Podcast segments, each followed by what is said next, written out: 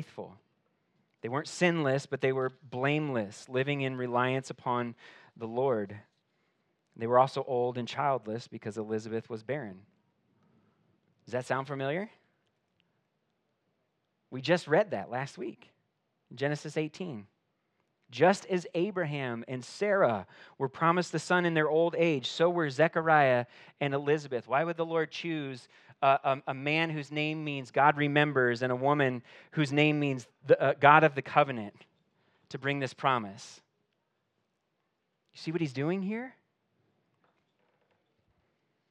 Elizabeth would have delight just as Sarah would have delight. She would bear a son for Zechariah, and they were to name him John, which means God is gracious. Isn't this beautiful?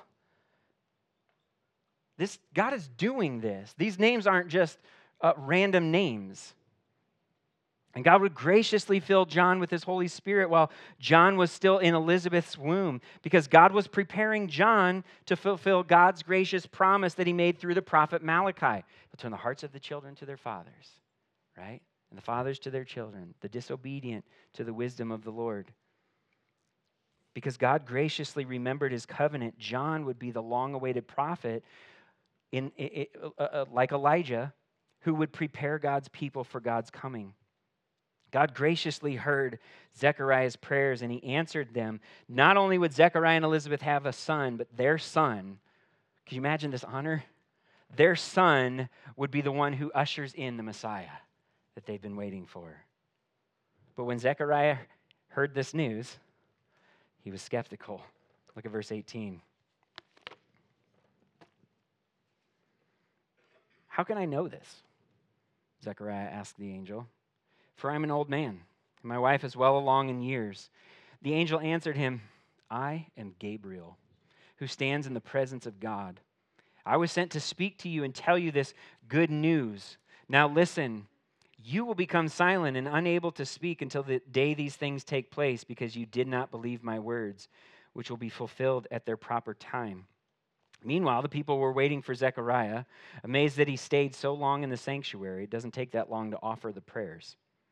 When he did come out, he could not speak to them. When they realized that he had seen a vision in the sanctuary, or then they realized that he had seen a vision in the sanctuary. He was making signs to them and remained speechless. When the days of his ministry were completed, he went excuse me, he went back home. After these days, his wife Elizabeth conceived and kept herself in seclusion for 5 months. She said, "The Lord has done this for me. He's looked with favor in these days to take away my disgrace among the people." Like I said, Zechariah isn't sinless. Here's the proof. His words echo Abraham and Sarah's unbelief when God told them that they would have a son. God had been silent to the Jews for more than 400 years, and when he finally spoke some good news through the angel Gabriel, Zechariah did not believe it. He did not believe God's words, and so now it would be Zechariah's turn to be silent. The irony here is that Zechariah didn't believe the words that he heard, but when he went out to the people in the temple courtyard, they believed because they didn't hear any words.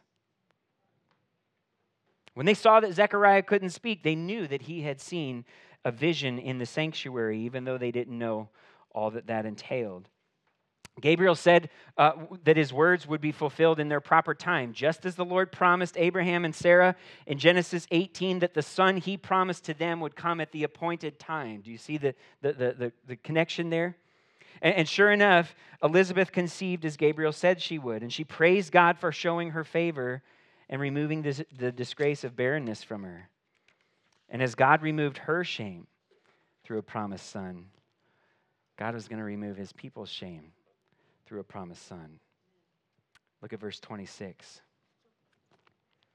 In the sixth month, the angel Gabriel was sent by God to a town in Galilee called Nazareth to a virgin engaged to a man named Joseph of the house of David. The virgin's name was Mary. And the angel came to her and said, Greetings, favored woman, the Lord is with you. But she was deeply troubled by this statement, wondering what kind of greeting this could be. Then the angel told her, Do not be afraid, Mary for you have found favor with God. Now listen, you will conceive and give birth to a son, and you will name him Jesus. He will be great and will be called the Son of the Most High, and the Lord God will give him the throne of his father David He will reign over the house of Jacob forever, and his kingdom will have no end. Mary asked the angel, How can this be, since I have not had relations with a man? The angel replied to her, The Holy Spirit will come upon you, and the power of the Most High will overshadow you. Therefore, the Holy One to be born will be called the Son of God. And consider your relative Elizabeth. Even she has conceived a son in her old age, and this is the sixth month for her, who was called childless. For nothing will be impossible with God. I am the Lord's servant, said Mary. May it be done to me according to your word. And then the angel left her. So, six months into Elizabeth's pregnancy, God sent Gabriel to Nazareth. Nazareth is a small rural town that, like, you blink and you miss it, right? Nothing special there. Mary was no one of importance. Joseph was a descendant of King David, but Joseph was no king. He and Mary were young, they were poor, they were engaged to be married. Matthew's gospel tells us that an angel of the Lord appeared to Joseph in a dream at a separate time and reassured him of the things that Gabriel told Mary here. But Luke's gospel focuses on Mary's encounter with Gabriel, patterning it after his, the, the encounter of Gabriel with Zechariah to show us the difference between their two reactions, their responses. Just as God showed favor to Elizabeth, he also showed favor to Mary. Elizabeth was old and barren. Mary was young and a virgin. But God promised both of them a son. God opened Elizabeth's womb, which in and of itself is, is miraculous in, in its own right. But what he did for Mary was even more miraculous. She wasn't barren, she was a virgin. And yet she would become pregnant as a virgin. It's important to note twice the angel Gabriel said that Mary was favored by God, once in verse 28 and once in verse 30. This is important because it means that Mary was the recipient of God's grace, not the source of it. Jesus, it's her son, Jesus, who would be the source of God's grace to her and to all people. Verse 32, Gabriel says about, the, about Jesus, he will be great. If you remember back in verse 15, he also said that about John. And yet, Mary's son would be even greater than John and his name reveals why. You know what Jesus means? Yahweh is salvation.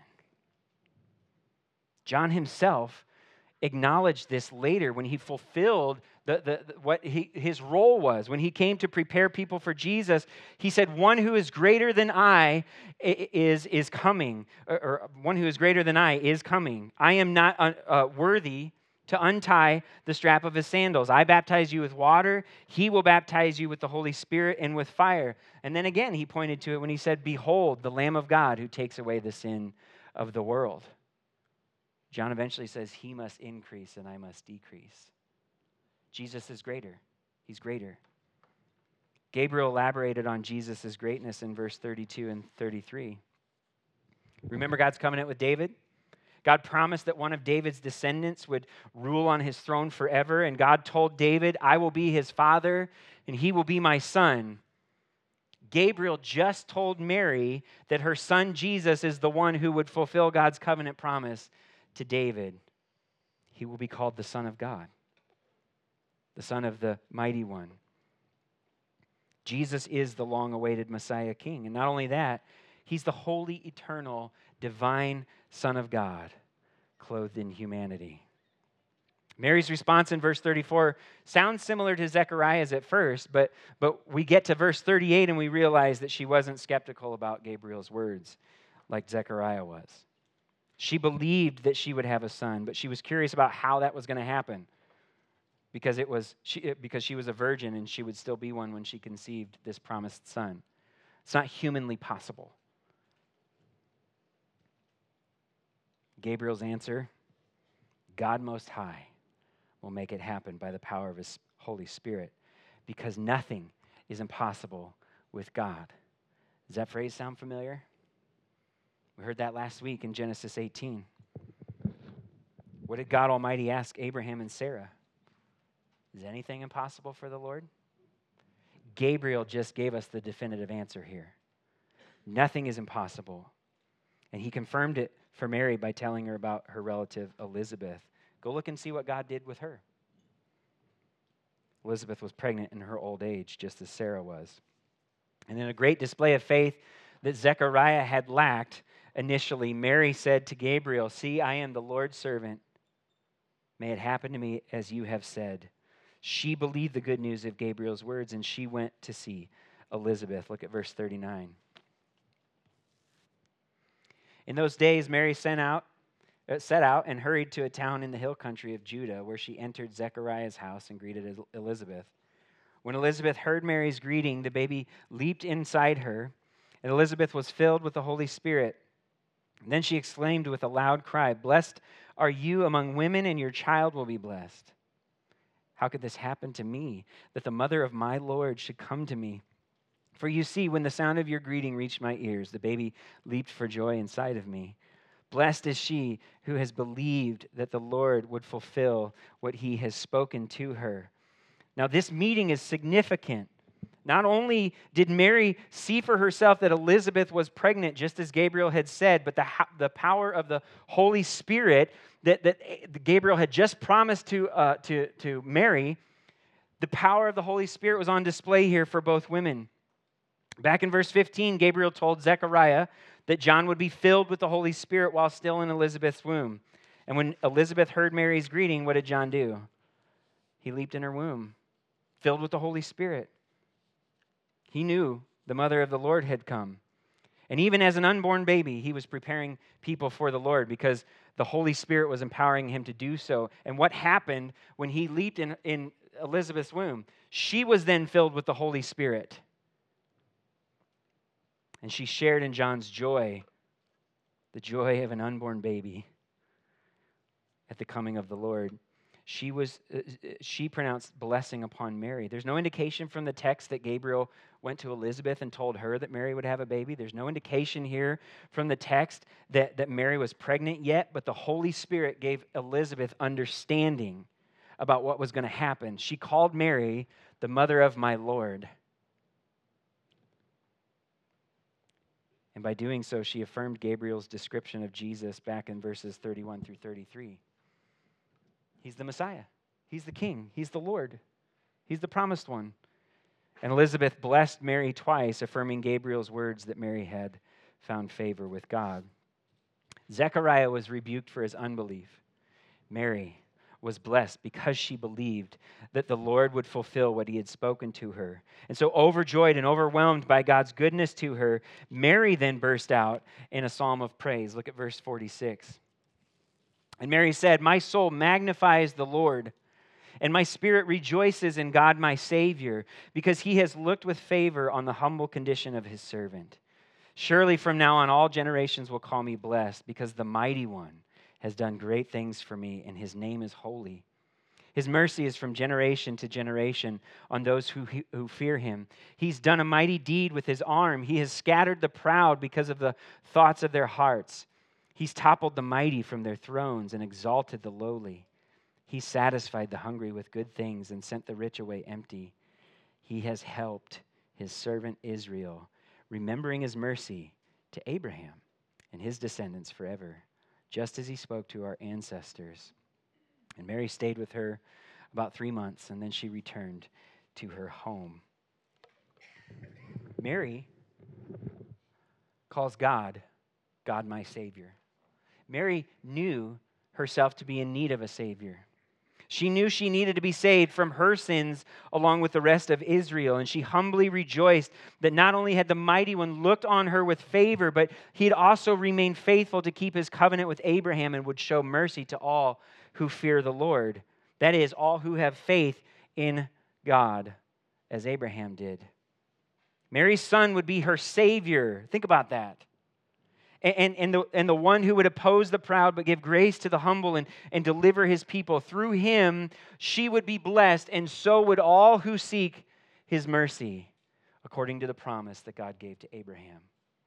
Through your descendant, I will bring blessing to the nations. Mary stayed with Elizabeth for the remainder of, the, uh, of Elizabeth's pregnancy and then doesn't really tell us one way or the other, but she, she returned to Nazareth either shortly after or shortly before John was born. But this next section gives an account of his birth. Look at verse 57. Now the time had come for Elizabeth to give birth, and she had a son. And then her neighbors and relatives heard that, uh, that the Lord had shown her his great mercy, and they rejoiced with her. When they came to circumcise the child on the eighth day, they were going to name him Zechariah after his father. But his mother responded, No, he will be called John. Then they said to her, None of your relatives has that name. So they motioned to his father to find out what he wanted him to be called. And he asked for a writing tablet and wrote, His name is John. And they were all amazed. Immediately his mouth was opened and his tongue set free, and he began to speak, praising God. Fear came on all those who lived, uh, uh, uh, who lived around them, and all these things were being talked about throughout the hill country of Judea. All who hear, heard about him took it to heart, saying, What then will this child become? For indeed the Lord's hand was with him. Back in verse 14, Gabriel told Zechariah that many would rejoice at the birth of his son. We see that come, come true here in verse 58. Elizabeth's relatives and neighbors rejoiced with her at God's great mercy when John was born. When they wanted to name him after his father, Elizabeth, Elizabeth faithfully followed Gabriel's instructions and told them that his name was John. But Israelite fathers had the final naming rights in those days, and so they needed to double check with Zechariah and see what the boy's name should be. And this time, this time, Zechariah's faith is evident too. Because for roughly nine months, he was unable to speak, but he was not unable to see. And for nine months, he saw with his own eyes the promise that, he, that had been spoken to him come to fruition as his wife's belly grew. And when that son was born, Zechariah knew this kid's name is John.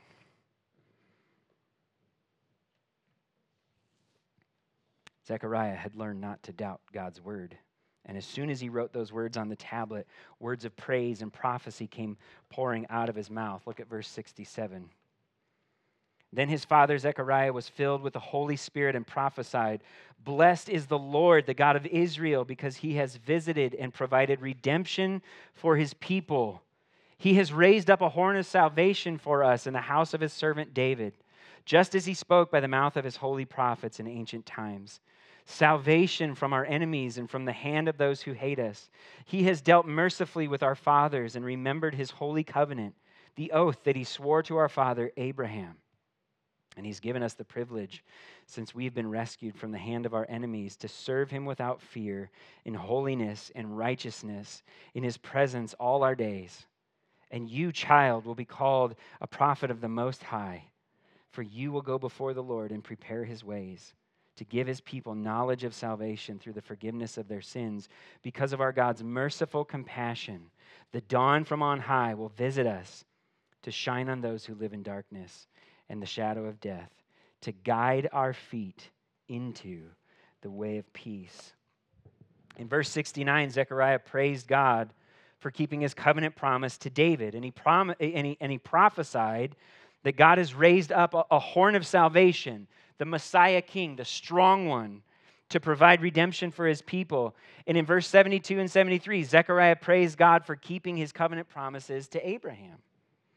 And then he prophesied that his own son John would go before the coming Lord and prepare the people for his way of blessing by giving them the knowledge of salvation through the forgiveness of their sins. God is fulfilling all of his promises in Jesus. Now, it's important here to note John came to give the knowledge of salvation through the forgiveness of sins. Jesus came to bring salvation itself. This is why Jesus is greater. It would John would prepare the way, but Jesus is the way. John was a prophet of the Most High, as verse 76 says, but Jesus is the Son of the Most High, according to verse 32. And this Son of the Most High was born of a virgin so that he could grow up and serve God the Father in holiness and, and righteousness all of his days and bring the light of life to those of us who live in the darkness of sin. And he did that by entering the shadow of death on our behalf through his sacrifice on the cross and by raising from the grave to guide our feet into the way of peace and reconciliation with God. This is the good news that Gabriel was bringing. It's also important to note that the role of the Holy Spirit or to note the role that the Holy Spirit played in, in all that we've seen in this passage. John was filled with the Holy Spirit in his mother's womb. Elizabeth was filled with the Holy Spirit when she heard Mary's greeting, and John leaped inside her. The Holy Spirit would come upon Mary and overshadow her, enabling her to conceive as a virgin and give birth to the Son of God. Zechariah was filled with the Holy Spirit and began to prophesy. This outpouring of the Holy Spirit is a foreshadowing of the fulfillment that Christ would bring to God's new covenant promises. Remember Jeremiah? Remember Ezekiel? I'll pour out my spirit upon you. Luke is letting us in. It's coming. The new covenant is coming through this Son. Through Jesus, God will forgive the iniquity of his people and never again remember their sin. Through Jesus, God will save his people from all uncleanness and give them a new heart and place his spirit within them and cause them to follow his statutes and carefully observe his ordinances. Through Jesus, God will keep his promises to Adam and Abraham and David. Through Jesus, God will show his merciful compassion and provide redemption for his people. Through Jesus. Now, we ought to be grateful for the great lengths that Luke went to in order to convey these wonderful truths to us in the beginning of his gospel. But my hope for us this morning, I, I don't have like a huge, major, like, application other than this. Sometimes we just need to be in awe of the great lengths that God Himself has gone to reveal the beautiful, wonderful good news of the gospel to us not just when the Gospels themselves start, but in all of His Word. The whole counsel of God brings us to Jesus.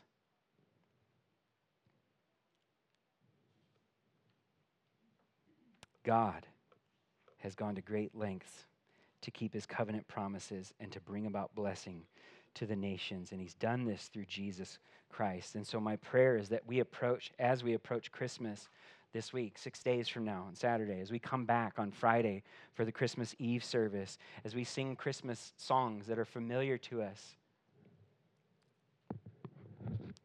So familiar that sometimes we overlook the truths that they're communicating. My prayer is that as we, as we fix our eyes on Christmas time, that we would do so with a renewed wonder, not only at the virgin birth of our Savior if you're a follower of Christ in here, that, that's what we celebrate, right? Our, our Savior, not just Israel's Savior, our Savior has come. We're the nations that He's blessed. But we also have the privilege of rejoicing at the faithfulness of God to fulfill all that He's promised to all of His people. Praise God. May our souls magnify the Lord. May our spirits rejoice in God our Savior because He's looked on favor the outcast and the downcast the poor and the needy. He's looked on favor uh, uh, on our humble condition and he's gone eh, he's done great things for us. He's remembered his mercy to Abraham and his descendants and his mercy is from generation to generation on those who fear him. He's visited and he's provided redemption for his people and he's rescued us from the hand of our enemies so that we may serve him without fear and in holiness and righteousness in his presence all of our days.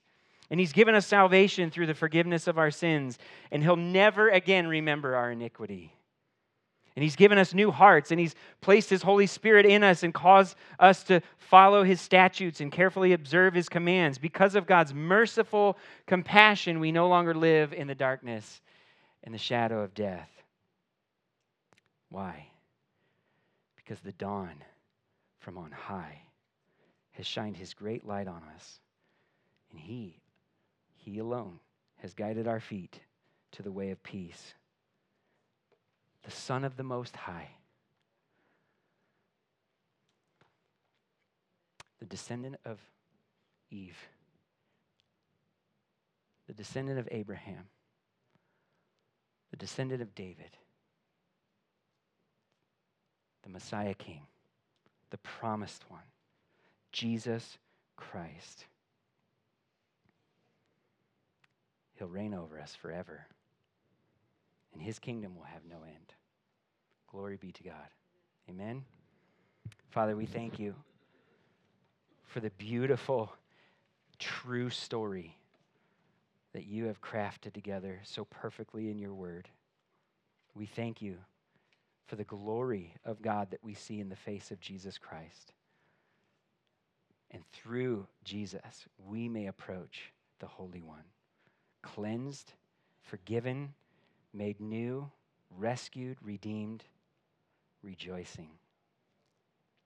Lord, give us eyes to see with newness the wonder, the beauty that is Christmas, the birth of the one who fulfilled all the Old Testament promises and brought all the new covenant promises with him. We pray this in the mighty one, Jesus Christ's name. Amen.